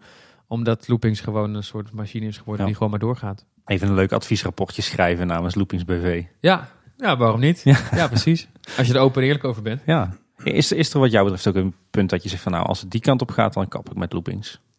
Eh, heb je iets specifiek in gedachten waar je denkt van nou... Nou, als het, eh, is er, als het een bepaalde kant op gaat, dat jij zelf al zoiets hebt van nou, die, daar wil ik ver weg van blijven, dan, eh, dan is het voor mij wel klaar. Ja. Ik snap het gevoel wat je hebt, maar ik weet niet zo goed wat voor situatie dat dan eh boven Nou ja, nee drijven. is ook een antwoord, hè? Misschien van nee. ja, dat- nou, nee, niet, niet concreet, Nee. ik denk nee, ja, nee. Nee. Ik, heb, ik heb geen eh, doemscenario in nee. mijn hoofd. Oké, mooi. Wil nog wel eens inzoomen op het, eh, de manier waarop jullie breaking news brengen. Zeg maar. Want dat begint ergens. Ergens hoor je iets of vang je iets op. Eh, je zegt net al, hè, dat bedoelt valideren. Dus dan gaan we dingen checken. Nou, je kan voor niet alles kun je gewoon de communicatieafdeling bellen en checken van... hey, is dit het Nee, geval? want het antwoord van de communicatieafdeling, dat was vroeger ook altijd, als het dan niet klopte, zeiden ze, dit is niet waar. En als het wel klopte, zeiden ze, daar kunnen we niks over zeggen. ja, dan weet je natuurlijk wanneer het klopt. Dus dat hebben ze heel slim, hebben, zijn ze erachter gekomen. En tegenwoordig zegt de mevrouw van de communicatieafdeling, bij alles, daar kunnen we niets over zeggen. Eh, dus dat is, dat, maar dat is ook het spelletje en daar speelt ze ook mee. En dat, eh, dat snap ik zelf ook wel. Ehm, het begint inderdaad vaak bij een gerucht. Dat is meestal. Soms krijg je wel eens gewoon een heel plan van iemand aangereikt. Maar dit is het, succes. En dan hoef je weinig meer te checken. Want dan hoef je alleen maar eh, te valideren dat dat plan echt eh, authentiek is. Meestal begint het bij een gerucht. En dan eh, is het een kwestie van doorvragen. Want die parkers zijn ook niet gek. Die denken ook als Wessel Wit belt... of als een collega van Wessel belt met, een, met een vraag... Dan, zal het, dan, dan zit er iets aan vast, weet je wel. Dus die gaan, die gaan automatisch denken, hoe gaan we dit kunnen downplayen? Ja. Dat is ook hun beroep. Eigenlijk, een woordvoerder is eigenlijk een downplayer. Iemand die ervoor moet zorgen dat, dat een park zoals de Efteling positief in het nieuws komt. Ja. Dus als iemand belt met een negatieve vraag, is het beroep van diegene... Je mag niet liegen, maar je mag wel alles verder in het werk stellen... om ervoor te zorgen dat dit zo min mogelijk negatief in het nieuws komt. En dat spelletje krijg je dan. Ja. Eh, maar er zijn ook primeurs bij die parken meteen toegeven... maar dan erbij zeggen, eh, wij gaan dit zelf dan en dan communiceren... Eh, als we je nou wat extra informatie geven, wil je dan iets langer wachten. En dan is het altijd de afweging die je zelf Ja. moet maken. Kijk, zo'n Max en Moritz, dat was dan één minuut na het persbericht, stond dat dan eh, op loopings. Eh, wij kunnen heel snel typen, maar niet zo snel. nee, precies. Ehm, maar wij waren wel de eerste die wisten dat het een eh achtbaan zou worden van Mack Rides bijvoorbeeld. Want een concreet voorbeeld is die, de circusachtbaan die we gaan verwachten in Rijsrijk. Eh daar waren je als eerste mee. De Efteling had zelf volgens mij wel aangekondigd dat ze een attractie gingen uitbrengen daar. Of, of gingen neerzetten daar. Dat was Ja, volgens mij was dat het eerste. Dat, dat Ja. Fonds zei in 2020, toen nog wilden, willen we op die plek een attractie, later meer. Maar jullie waren dan op de EOS, had ik volgens mij begrepen, uit Team Talk. En toen wat mensen gesproken. Ja, het, is, het gaat allemaal in stappen. Want er zijn mensen. Kijk, de Efteling had het natuurlijk heel slim gescheiden. De mensen die werken aan het ontwerp van een circus tent. En die de kleuren daarvoor moeten bepalen. Dat zijn vaak de andere mensen die dan weten wat voor achtbaanelementen Ja. er precies komen. Dus het is precies, je werkt op een need-to-know basis bij de Efteling. Dus alles wat je moet weten voor je project, dat weet je. En de rest weet je niet. Dus je kunt niet zomaar iemand aan zijn mouw trekken. Diegene laten leeglopen. En dat je dan zegt, nou, het wordt zo'n achtbaan. Hij wordt zo hoog. Dat wordt het thema. Dat wordt... eh, dat weten alleen de directeuren en de echte hoofdontwerpers. En die gaan niet lekken. Nee. Dus het, met zo'n project krijg je dan wel dat dan iemand die met de bouw van een attractie bezig is, die weet dan wel globaal het thema. Die heeft op een bouwtekening een tent zien staan en that's it. En dan ga je dus verder. Eh, en zo kun je dat dan beetje bij beetje bij elkaar sprokkelen. Er zijn ook wel eens mensen die zeggen, eh, hè, loopings, ja, die, die zullen alvast alles wel weten, maar die gaan het heel gefaseerd brengen. Nu, brengen ze, nu melden ze weer hoe hoog die achtbaan is, nu melden ze weer dat er een lancering komt. Hè, dat is allemaal eh uitkouwen. Dat is vaak ook gewoon dat wij één ding weten en dat dan eh, bron A dat vertelt en dat je met die informatie vervolgens naar bron B kan gaan. En wat bron B dan zegt, oh ja, de hoogte is ook al uitgelegd. Dan wil ik ook best wel verklappen dat er een lancering in komt.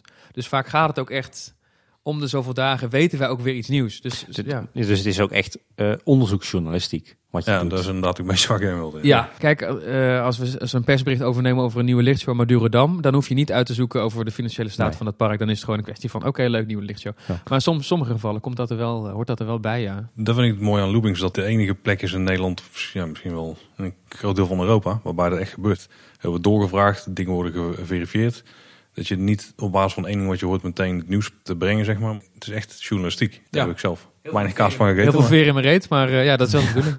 Nou ja, dat zie je. Dat is, dat is iets waar wij zelf niet aan toekomen, jammer genoeg. Kijk, we proberen dat wel in onze achtergrondaflevering om wat, wat meer tijd te nemen en wat dieper op een, een onderwerp in te duiken. Maar je ziet dat wij het persoonlijk heel lastig vinden om echt tijd te maken, om echt goed Maar in stukken te Vlak duiken. jezelf niet af, want jullie stellen vaak de vragen. En heb je misschien niet tijd om dat helemaal uit te zoeken. Maar dat zijn vaak wel de vragen die dan weer journalisten kunnen triggeren om in een onderwerp te duiken. Ja. Als jullie op Twitter um, iets hebben gelezen van wat de Efteling meldt en zegt, nou, maar één ding is nog onduidelijk. Dan heb ik wel meer mijn vragen die ik aan de woordvoerder kan stellen.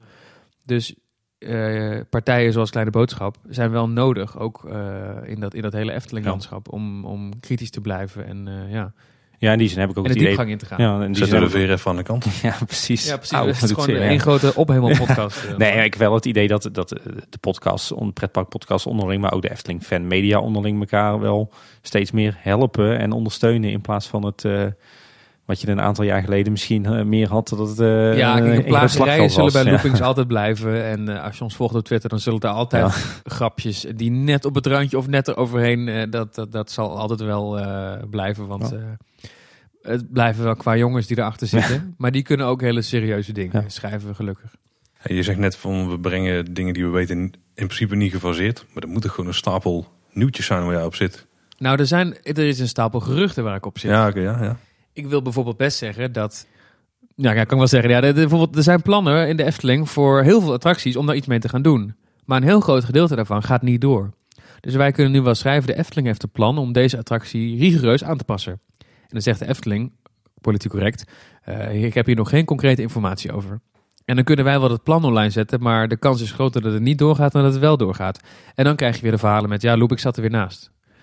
En dan kunnen we, we kunnen de pdf's nooit publiceren, met die we, die we hebben gezien of gekregen met, eh goh, daar wordt een attractie veranderd. Mhm. Ehm, maar ja, Ja, je moet ook je eigen het geloofwaardigheid is ja, we- bewaken. Het ja. bekende voorbeeld is natuurlijk dat ze eh, bij het Volk van Laaf dat daar een freefall attractie zou komen. Ja, daar zien, dat, dat heeft, Efteling heeft dat toen als primeur gehad. Mhm. Die zien daar tekeningen van. Ehm, die melden dat. En vervolgens gaat het hele project niet door. En wordt er gezegd, Efteling is onbetrouwbaar.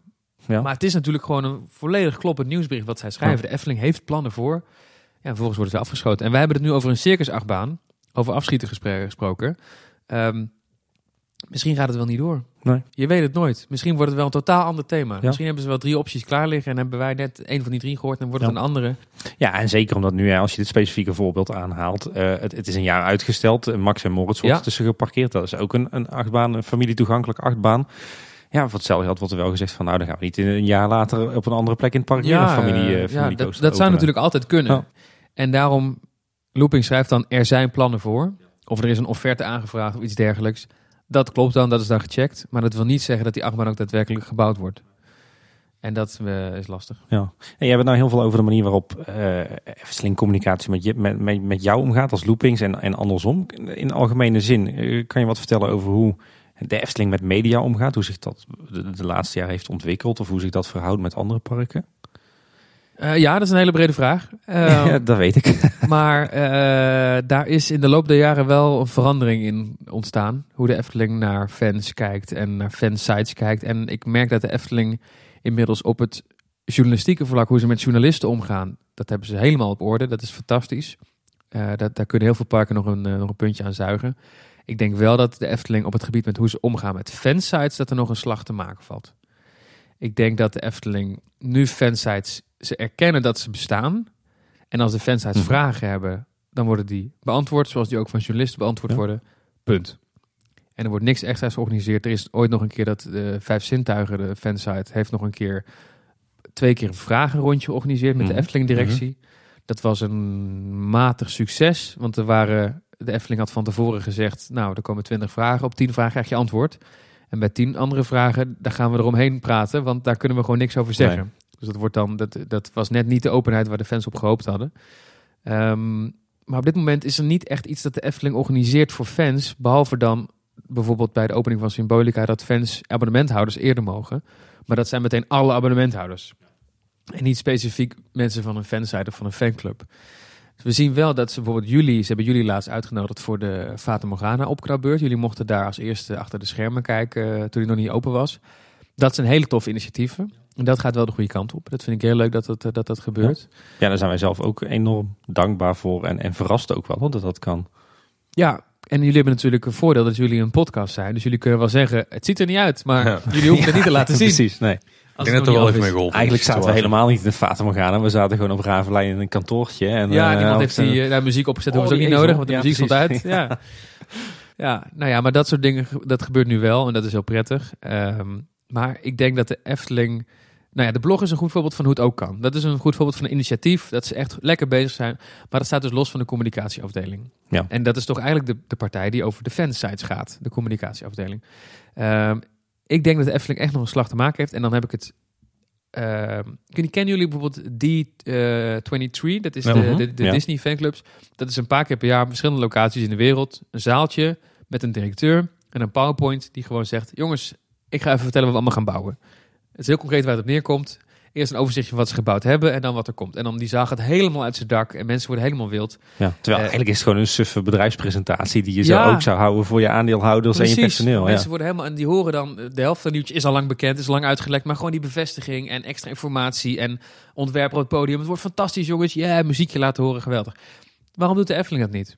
De Efteling heeft relatief gezien in Nederland minstens zo'n grote fanbase, denk ik. Daar kun je makkelijk het Efteling Theater mee vullen. Daar kun je zelfs nog entree mee vragen. Al die kleine nieuwtjes van die, van die blog. Als je er nou een paar van weghaalt en je gaat gewoon één of twee keer per jaar, ga je gewoon fans uitnodigen in het Efteling Theater. En je maakt er een middagvullende voorstelling van. Jij laat Jeroen Verheij zich eh, vier keer verkleden als vier verschillende rollen. Ja. Die kan alles. Oh, die is leuk. Ja. En eh, je laat het leuk presenteren. Voor mij part ook Koen Sanders, eh, die dat hartstikke leuk kan. Het lijkt me wel leuk om Jeroen Verheij ook een keer het, het typetje Efteling-fan te laten spelen. Ja, die dan gewoon in de zaal zit. Ja, Ja, precies. Die dan ja. gewoon Efteling-fan is. Ja, precies. Maar, ehm, en je gaat daar dan gewoon die presentatie... En dan eindig je de presentatie met... En in 2021 openen wij een circusachtbaan. En dan de beelden op een groot scherm. En je hoeft niet bang te zijn dat je je primeur kwijt bent. Want je kunt makkelijk alvast 's middags onder embargo... wat journalisten inlichten van dit gaan we straks. Je kunt journalisten zelfs in de zaal zitten. Zodat ze meteen de fan-vibe meekrijgen van... Wauw, dit is geweldig. Ik denk dat de Efteling daar echt nog... eh, je hebt natuurlijk vroeger had je de Efteling Club. Heel Ja. lang geleden. Ja. En daarvan hoopte ik voordat ik lid werd dat het echt zoiets zou worden. Maar ik kreeg in plaats daarvan boekjes over spinnenvreters thuis gestuurd. en een fluwelen buidel met uh, twinkeltoors. Ik heb er hierboven ook nog een paar exemplaren liggen. Ja, Ja. hartstikke leuk. Maar ik denk dat de Efteling echt als ze een eigen club oprichten. Ze hebben nu wel een Facebookpagina Ja. voor abonnementhouders. Ja, maar het is niet echt van de Efteling zelf, geloof ik. Hè? Nee, Nee, maar- ja, die, die hebben ze wel. En dat is echt een nieuwsoutlet. Er staat gewoon ja. de blogberichten Ja. worden op. Precies, dus het is gewoon als je die wil volgen, dan kun je dat. Ja. Want die posten niet meer op Ja. hun eigen Facebook. eh, Ja, ik denk overigens wel, het is sowieso een super vet idee hoor. Ik bedoel, ik denk dat we daar en ik denk dat het kan. eh, Ik denk ja. dat de Efteling het gewoon kan doen. En dat er animo voor is. Ik denk wel dat het die kant ook op gaat. Hoor. Want ik heb, wij bestaan natuurlijk als kleine boodschap als een jaar nu, nog niet eens. Eh, maar ik heb wel het idee dat het steeds meer die kant op gaat. Eh, als je toch ziet, eh, bij de, de heropening van de Python was al een, een, een event georganiseerd voor de pers. Maar eigenlijk het merendeel was, waren fans, fanmedia. Ja, daar moet ik er wel bij zeggen, dat wil de Efteling natuurlijk ook. Want die openen een achtbaan. Dan komen er journalisten met een camera. En die willen natuurlijk achtbaan gekkies zien. Ja, ja, ja, Dus precies. die willen natuurlijk, dan heb je ze ook nodig om Nee, trein maar- te vullen. Maar, Nee, het is wel leuk goed, dat ze doen. d- d- Er was een warme ontvangst, hè, alles erop en eraan. En mochten wij ook met verschillende mensen spreken. We Ja. zijn later nog met een, een beperkt clubje uitgenodigd voor de opening van de Vrolijke Noot. We, we hebben de, de, de, de luxe première van Caro gehad met alles erop en eraan. Ook weer volop interviews. Fata Morgana noemde je al. Eh, voor ons is dat iedere keer weer een verrassing. Van jee, worden we daarvoor uitgenodigd. Super vet en eh, we gaan er iets moois van maken. En ook voor onze luisteraars. Ja. Maar ik heb wel het idee dat het wel die kant op gaat die jij nu schetst. Het zou leuk zijn. Ja, ik heb het idee dat het inderdaad wel... Ja, precies. Nou ja, inderdaad. Zo'n aparte Facebookpagina, zo'n blog. eh, jullie uitnodigen. ehm, ja, ik denk dat dat wel, wel leuke dingen zijn. Maar ik denk dat Efteling nog wel struggelt met eh, hoe gaan we nou om met, met, met fansites? Bijvoorbeeld Ja. zo'n Eftelingse straat heb je nu bijvoorbeeld. Eh, en je hebt heel veel YouTube-kanalen. Wat, wat doe je daarmee? Nodig je, nodig je die uit? Nodig je Eftel Wesley eh, HD? Nodig je die uit voor de opening van de Python? Eh, wat, wat doe je met Eft- Eftelingse straat belt als ze iets willen weten? Ehm, maar ga je die nou ook meenemen in je persberichten of, Ja. of voor je uitnodigingen? Eh, ik denk dat je, dat je in één keer daar heel makkelijk van af kunt zijn. Als je gewoon zegt, er is een Efteling fanclub. Ja, die beheren we zelf. En dan ook daar niet sprookjesachtige magische twinkelverhalen. Weet je wel, al die dingen. Houd dan gewoon echt gescheiden met, oké, alles voor die fans. Fans zijn niet geïnteresseerd in, wauw, eh, zeg maar, het, het, het sprookjesverhaal wat je vaak in de wonder leest met de, met de marketing eraan vast. Roodkapje die willen heeft een gewoon- nieuw huisje getoverd. Dat soort, ja, eh, precies. En wat ik ook bijvoorbeeld als de Efteling een, een persconferentie organiseert, er is altijd rood kapje erbij tegenwoordig. Ehm, terwijl fans en journalisten zitten daar denk ik misschien niet echt op te wachten. Dat is, dat is als de Python opent en rood kapje is erbij, dan weet ik niet wat dat voor toegevoegde waarde heeft voor een journalist of voor een fan. En dan, ja, dat is toch. Ik denk dat, dat de Efteling nog, eh, zeker de communicatieafdeling, te weinig beseft. Wat willen Efteling-fans nou en wat kunnen we daarmee? Want het is natuurlijk niet dat je doet, nou, waarom zou je zoveel investeren in zo'n fancommunity als je niks voor terugkrijgt? Ja. Ja, die, fan, die fancommunity is natuurlijk ook wel redelijk grillig. Hè? Ik bedoel, uit, in onze tijd toen wij allebei een beetje begonnen als fans, toen, toen had je, hè, je had Wonderchat en dat zat gekoppeld aan het Wonder Wereldweb en die deed eh, events. En dat, Ja. dat, als Efteling-fan zat je daarbij. Of niet? En dan Ja. was je geen Efteling-fan? Nee, precies. Ja. Nou ja, dat viel toen uit elkaar in, in, eigenlijk in een paar partijen. eh eh, pak een beetje Eftelist, Loopings, de Vijf Zintuigen Teampark. Ja. Dat was ook nog redelijk overzichtelijk. En je hoorde bij een van die partijen en, eh, en onderling was er een klein beetje haat en nijd. ja. Lijkt wel Game of Thrones dit jaar. ja, ja, jij hebt het helemaal gemist, Paul. ja, ik ben daar helemaal buiten Maar nu is het inderdaad een eh, totaal landschap van, van, van YouTubers, mensen op, op eh, Twitter en andere Instagram social moeten we niet vergeten, want er zijn heel ja. veel Efteling-accounts op Instagram die gigantisch populair Ja. zijn. En, en je hebt inderdaad nog, ja goed, je hebt de vijf zintuigen, de Eftelist en dergelijke. Maar ja, dat is langzaam maar zeker een beetje ingekakt. De, Ja. de podcasts komen nu op. Ja. De loopings heb je natuurlijk nog wel. Het is natuurlijk ook heel grillig en heel lastig lijkt mij voor de communicatieafdeling om nou te bepalen wie zijn nou die fanmedia die we moeten bedienen. Ja, dat is ook heel lastig, maar het is wel een beroep om dat eh, goed uit te zoeken. Dus eh, het lijkt me niet zo moeilijk. Als je, gewoon, je, je kunt daar gewoon zelf targets aan stellen met bereik. We nodigen iedereen uit met dat bereik, dat is heel zakelijk. Of iedereen waarbij we een goed gevoel hebben, dat kan je natuurlijk ook doen. Ehm, maar zelf het heft in eigen hand nemen en zeggen... We, we merken nu hoe goed die blog het doet bij fans. Iedereen is daar is helemaal blij met de Efteling-blog. Ehm, om daar dan eens een event van te maken. Ik denk dat je daarmee de fans ook zo meeneemt en zo blij maakt. En ik denk dat fans... Zet Sander de Bruin op een podium en laat hem vertellen over eh, hoe hij destijds Ravelijn heeft ontworpen. Dat wordt sowieso leuk. Dat vinden Efteling... Kijk, mijn ouders vallen in slaap als ze dat zien. Maar Efteling-fans, die vinden dat helemaal fantastisch. Ehm, en ik denk dat je daarmee ook Efteling-fans automatisch... ehm Efteling-fans zijn heel kritisch. En soms zijn ze ook te kritisch. En ik denk door ze in, op dat soort manieren mee te nemen in het ontwerpproces... en zeg maar te betrekken bij de organisatie en bij de nieuwtjes... en het ze direct in hun gezicht te vertellen... wij gaan voor jou deze nieuwe achtbaan bouwen... dat ze een stuk minder haat en nijd hebben tegenover de Efteling... en meer de Efteling eerder gaan verdedigen... dan dat ze alles afkraken. Want er zitten een paar twitteraars tussen... waarbij het nooit goed kan zijn. Nee, nee, klopt. En ik denk als je die persoonlijk benadert op zo'n manier... Ja, en ik denk dat er inderdaad duizend en één ideeën zijn over wat je op zo'n fanmiddag, fanavond zou kunnen doen. Ja, zeker. Daar eh, kunnen wij nog uren over brainstormen. En eh, de mogelijkheden zijn Geef eindeloos. iedereen een hartekoek en dan laat René Merkelbach eh 50 minuten praten over het, eh, het muziekstuk van Ja, de zet Bron een- 1898. Zet een keyboard voor zijn neus en laat hem gewoon een medley live maken. En de, de mensen gooien roos naar het podium. Weet je, iedereen lapt er 150 euro voor zonder probleem. Ik Ja, zeker. Zeker als ze Ja. zeggen, en we gaan onthullen wat we gaan bouwen in 2021. nou, dan eh, verdubbel die prijs Ja, maar. precies. Ik kom er, ik kom er weer met een premium abonnement. Ja. Is- Zijn er nog parken waar de Efteling echt wat van kan leren op dat gebied? Ja, dat klinkt wel heel slijmerig voor de Efteling. Maar de Efteling is daar gewoon heel professioneel in. En die hebben het gewoon de afgelopen jaren heel goed aangepakt. Eh, qua communicatie. En dit is dan iets waar, waar wij heel erg hopen dat ze de fans nog meer, nog meer gaan meenemen. Ja, ik noemde net al het voorbeeld van de Amerikaanse Disneyparken. Die hebben het dan qua fans heel goed. Maar die zijn dan weer voor de journalisten weer eh, wat minder. Als daar een journalist belt, krijgen die weer nul informatie. Oké. Ehm, ja, het is lastig. Ik denk dat er, dat er vooral veel parken zijn die naar de Efteling kijken. En daarvan eh, willen leren. En, en horrorvoorbeelden van hoe het niet zou moeten? Nou, je noemde net al drie parken. ja, moet ik ze nog een keer noemen? Is wel het beste voorbeeld, denk ik. Ja, wat, ik, weet je wat het stomme is? Ik vind Fantasieland dus een prachtig pretpark. Ik zou iedereen aanraden naar Fantasieland te gaan. Het echt, dat is gewoon, dat is kneuterig en gezellig en sfeervol en leuk en eh, mooie achtbanen, mooie attracties. Slechte dark rides, maar dat is ook heel, heel grappig. Zo slecht zijn ze. Ja. Nou, mijn favoriete park na de Efteling, dus dat wil ook wel wat zeggen. Ik denk in Europa dat het voor mij ook wel In, ja, ja, in Europa. Ja. Maar die hebben zo'n hekel aan mij daar en aan looping. Omdat ze gewoon op een of andere manier zit dat in hun systeem. Dat negatief nieuws, dat doe je niet. Ja, maar net als de manier waarop ze met die nieuwe achtbaan omgaan. Het ding wordt toch gewoon gebouwd. Ja, het staat er al. die- ze, hebben, ja, Ja. Ze, ze hebben er niks over bekend gemaakt. Nee. En, niks. en je, als je een foto publiceert, dan word je van de perslijst eh, gegooid. Dat je denkt, ja, maar dat is toch ook niet... Er is volgens mij geen weldenkend mensen in, in Europa die zegt... dat is een goede manier van communiceren. Volgens mij is dat gewoon... Ja, zo ging het in de jaren 60. Ja. En die mensen zitten daar nog steeds. van de jaren Familiebedrijf. 40. eh, nee, Ja, precies. Dat is 40, 45 ging het, ging het toen ook al zo daar. precies. Ja, Ik ben ook benieuwd wat er met, eh, met Erwin gebeurt nu hij nu die een eh, aflevering met Park Hacks heeft gemaakt over Fantasieland. Dat, eh, dat, dat kan alleen maar fout gaan, denk ik, bij de eerstvolgende bezoekje. ja, ja je, weet nooit, je weet nooit waar je aan toe bent bij Fantasieland. Dat klopt. Dat is, eh, kan heel gevaarlijk zijn. Je, je zei ook, de Efteling heeft het, heeft het qua eh, normale journalistiek ook heel goed op orde. Eh, toch heb ik de laatste tijd het idee dat als er wat gepubliceerd wordt eh, in, de, in de normale, niet, niet Efteling gekkie media, dat het dan vooral Brabants Dagblad, Omroep Brabant is en wat regionale lokale krantjes. Is dat een goede indruk? Nou, het fijne is wel dat voor, voor de Efteling dan, als het Brabants Dagblad iets heeft, dan heeft automatisch het Algemeen Dagblad ook. Want zoals je al zei, dat is gewoon een regiotitel die erbij hoort. Ehm, dus Efteling Nieuws staat vaak ook, die, die winter Efteling reportage van een tijdje geleden van de opbouw, die stond in alle kranten van het AD.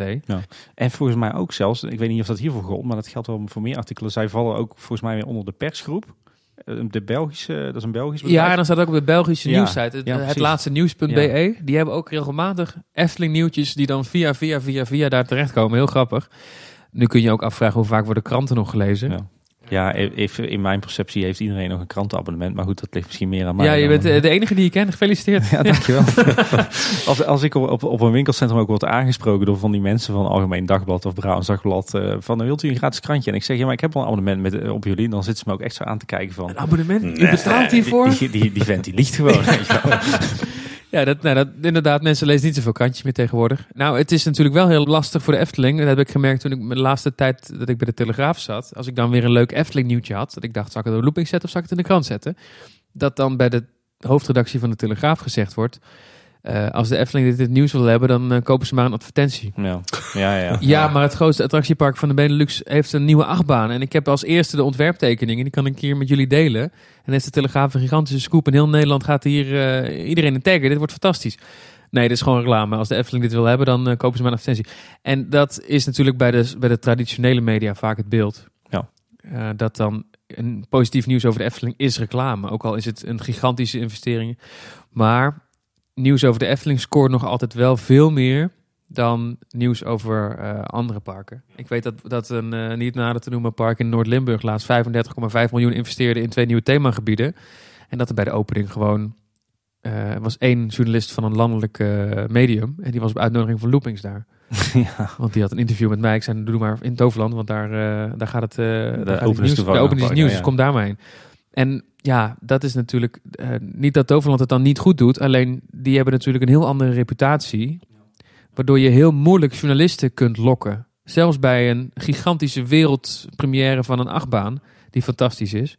Dat er nog steeds, en dan de Efteling heeft daar geen moeite mee. Als de Efteling een app lanceert of een VR-droomvlucht, dan staat gewoon nu.nl en eh, Telegraaf en AD staan gewoon op de stoep.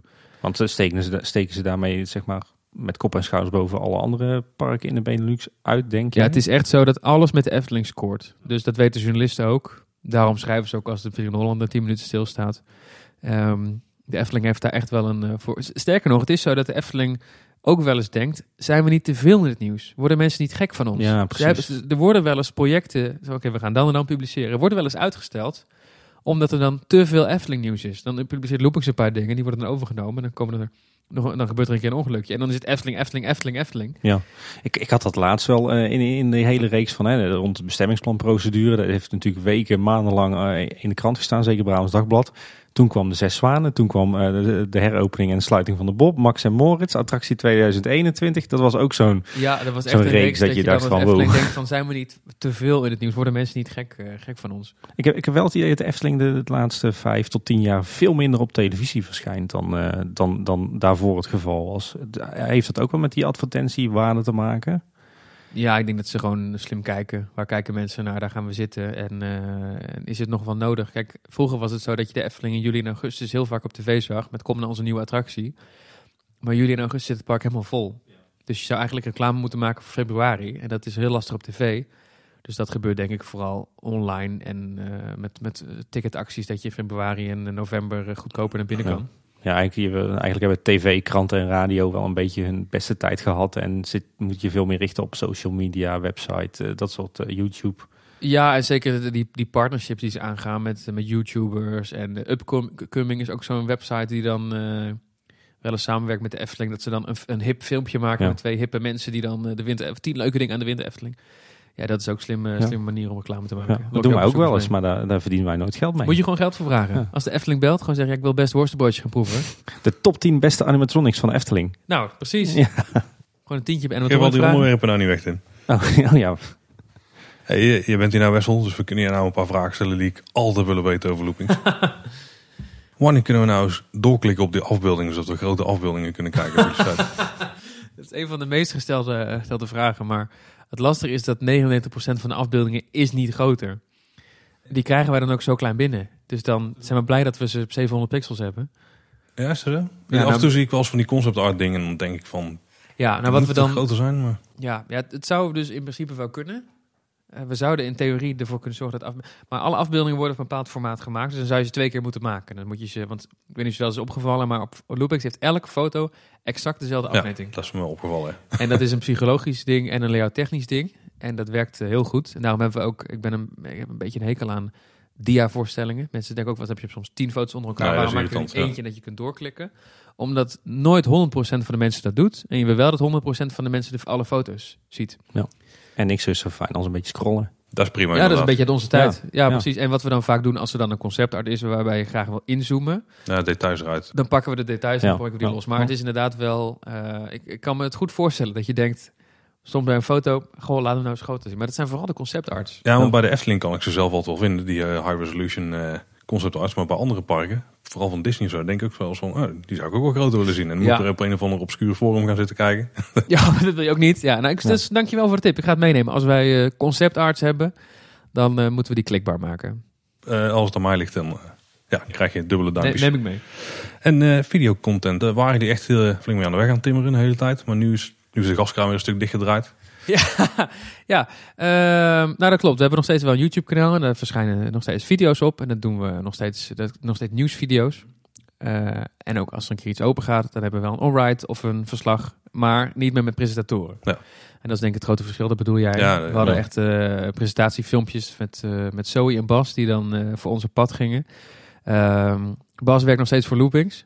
Dus is nog steeds eh, onderdeel van, eh, van, van Loopings. Maar we merkten, die filmpjes waren wel redelijk populair. En dat ging op zich wel lekker. Maar we merkten dat ehm, de behoefte van de kijker toch anders lag. Want als, we een, als er een nieuwe houten achtbaan opent in Plopsaland... dan kunnen wij daar een leuk muziekje onder zetten. Een interview met de fabrikant en de directeur. En wat sfeerbeeld laten zien. En de onride. En mensen willen eigenlijk alleen de onride zien. En zo simpel is het. En als Symbolica open gaat, dan kunnen we een interview doen met, met Sander de Bruyne, met Olaf Furts. En, eh, en een hele special. En wat willen mensen zien? Die scrollen gewoon door tot de onride begint, want dat willen ze zien.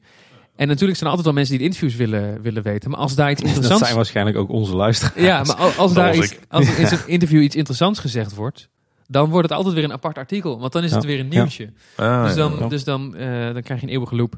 Eh, maar we merkten dat ehm, het maken van video's op een gegeven moment zoveel tijd en geld kost dat we minder tijd hadden voor wat eigenlijk loopings is, namelijk een nieuwssite, dus het brengen van de nieuwtjes. En dat het qua eh, het aantal views eigenlijk beter was als we het niet deden. Oké. Hoe leuk het ook was, want we hebben echt heel veel lol gehad met die filmpjes. Ze staan nog steeds online. En, Ja. eh, Ja, ik kan me nog een eh, Oktoberfest herinneren, volgens mij in Toverland. Ah, ja, schitterend. Ja, er gaan ook verhalen over. Oh, dat die twee echt. Nou ja, dat bespaar ik jullie. Maar eh, het was een hele wilde avond.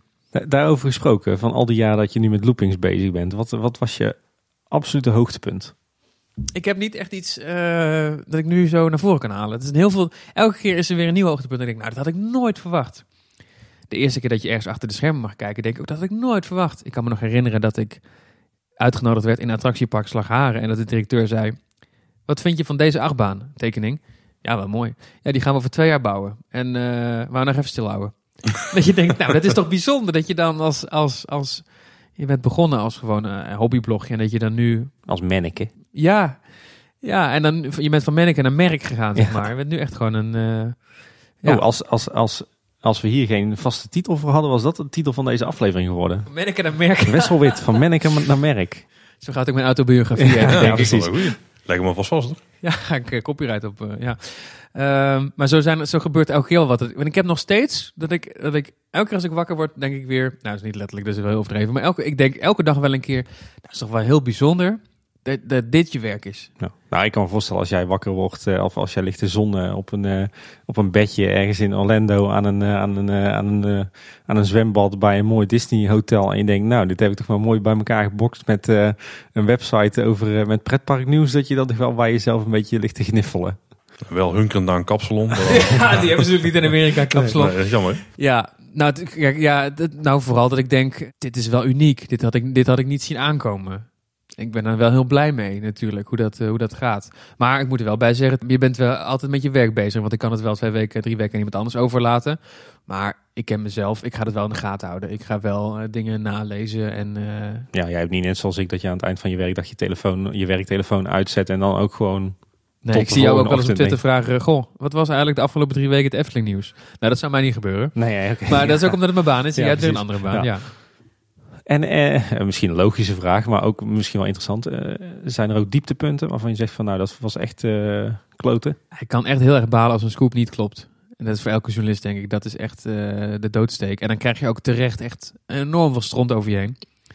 Ehm, laatst nog hadden we gezegd, Vogelrok wordt, eh, wordt niks aan veranderd. Omdat de woordvoerder van de Efteling dat ons op het hart Ja. drukte.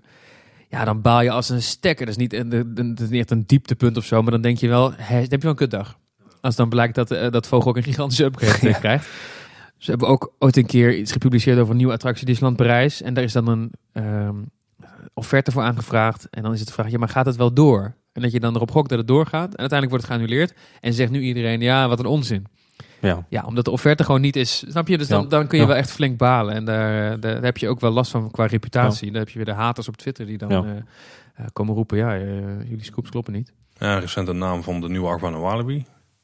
Ja, dat, dat soort dingen. De, de naam van de nieuwe achtbaan die bestaat. Ik, denk dus echt dat het zo is dat eh, de mevrouw die eh, directeur is van Walibi heeft gehoord dat wij dat wisten. Dat heb ik namelijk gewoon openlijk eerlijk verteld. Nou, wij weten het, we gaan het binnenkort publiceren.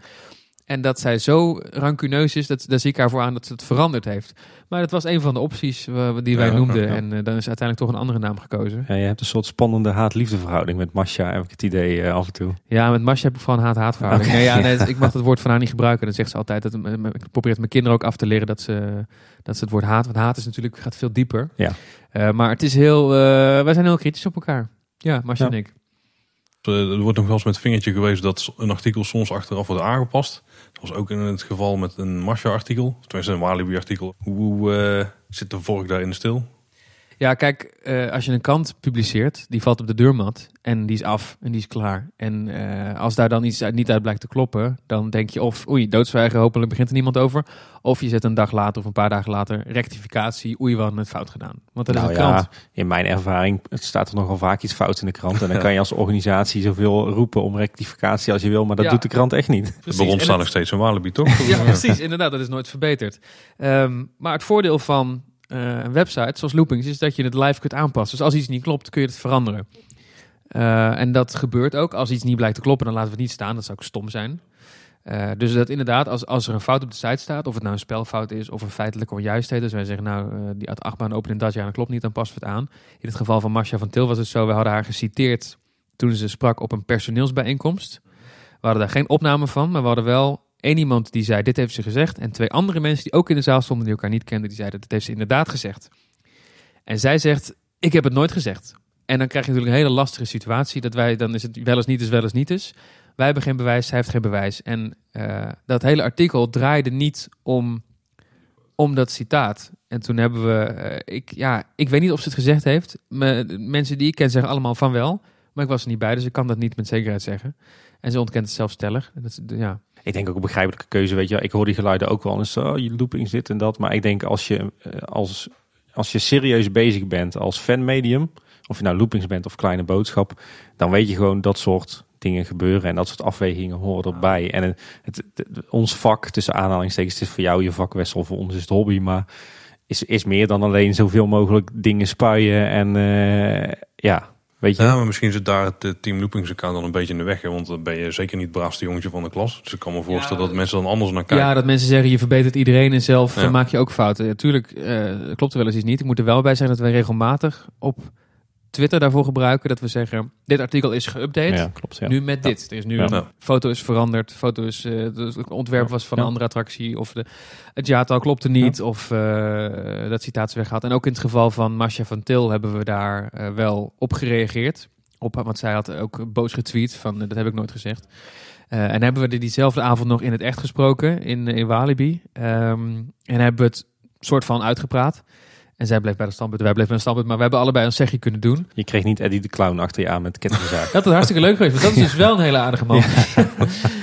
Ja, ja. maar eh, ja, en dat, dat ehm, de artikel dat staat nog steeds overeind in de zin van het ging over dat die avond in Walibi dat, het, dat er heel veel vechtpartijen waren en dat er heel veel ongein was en dat, dat er een vervelende sfeer hing en dat het veel te druk was.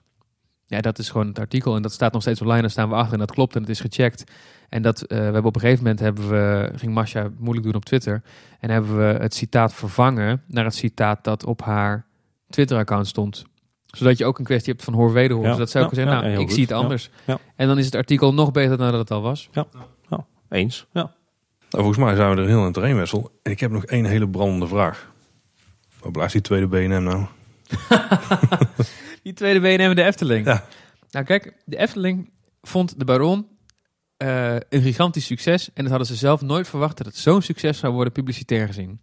Dus de Efteling weet nu gewoon, als wij een achtbaan bouwen... Dat is, dat is wel zo... eh, een achtbaan in de markt zetten of een dark ride in de markt. Dat is een wereld van verschil. Ja. Eh, en daar is de Efteling... Dat, de Efteling was al een tijdje geleden dat ze een achtbaan hadden gebouwd. Ehm, dus daar waren ze heel positief verrast voor bij de Baron. En toen heeft de Efteling wel gezegd... en ook tegen BNM... Ja, we vinden dit, deze, dit is een droomsamenwerking. We zouden het helemaal niet erg vinden om nog een keer zoiets te doen. Maar je zou natuurlijk gek zijn als je als Efteling een familieachtbaan bestelt en je gaat hem bij BNM bestellen. Dat Ja. doe je niet. Dus Nee. als, je een familie, als, als de raad van commissaris of de raad van bestuur zegt het wordt een familieachtbaan, dan wordt het automatisch geen BNM. Eh, dat zijn allemaal logische afwegingen. Maar ik, ik denk dat die tweede BNM de Efteling, dat dat binnen nu en tien jaar, dat het toch best is. Het pure gok hoor. Ik heb geen Ja. informatie. Nou, maar dat zou helemaal niet zo gek zijn. Ik denk dat de Efteling dat best wel ziet zitten. Ja, wij ook. Fase 2 strookrijk, hè? Ja. daar zetten wij ons geld op in. Alhoewel, voor een droptrouwer of een eh, zwaar gethematiseerde lokvloem. eh, hè? Tot, tot hoe hoog mocht ze daar ook alweer, dat stukje daar? 50 meter en eventueel met een goede ruimtelijke onderbouwing 60. Op twee punten. Twee accenten van 60 Ja. meter. Hey. Nou, dan hebben we één achtbaan en een drop tower, toch? Ja, precies. Ja. dat gaan we doen. En eh, nou, dan, komt die twee, dan ben ik alsnog bij jullie te gast als die twee in de BNM aangekondigd wordt. Om te zeggen, zie je wel. Ja, jullie waren. We- Wel een Engelse droptower dan, hè? Dus, Oh. Nou, het wordt echt tijd voor het einde. hoor. ja, Ja, ja, uiteindelijk. Hey Wessel, als mensen meer over jou willen weten of over loopings, waar kijken ze dan? Dan moeten ze luisteren naar Kleine Boodschap. ja, en ik heb een Twitter-account. Kunnen ze me volgen. En ik heb een Instagram-account. Dus, eh, Privé allemaal. eh, of, Wat zeg je? Onder je eigen naam. Ja, Instagram ook, ja? ja, Oh, zeker. Met foto's en alles. Zo, zo. maar over het algemeen moeten we ze toch naar loopings.nl verwijzen, hè? Of, eh, of zeg Ja. jij van, nou, die website is zo bekend, daar hoef je geen promo voor te doen hier in We hebben net een uur lange promo gedaan voor die website. Als je naar ons luistert, je bent nog nooit op loopings geweest. Ja, Respect. Dat is wel heel- Ja, ja, respect. ja precies. Oké, Nou, bedankt eh, Wessel. En eh, ja, we spreken jou mogelijk binnenkort weer. Graag gedaan. Tot volgende keer. ja, jij Wessel, bedankt voor je openhartigheid en eh, voor dit fijne interview. En eh, ja, En jullie nog veel contact. succes, want ik vind jullie heel goed bezig. Dank je. Dankjewel. Nog een veer erbij. Auw. Houdoe. Houdoe. Houdoe waar.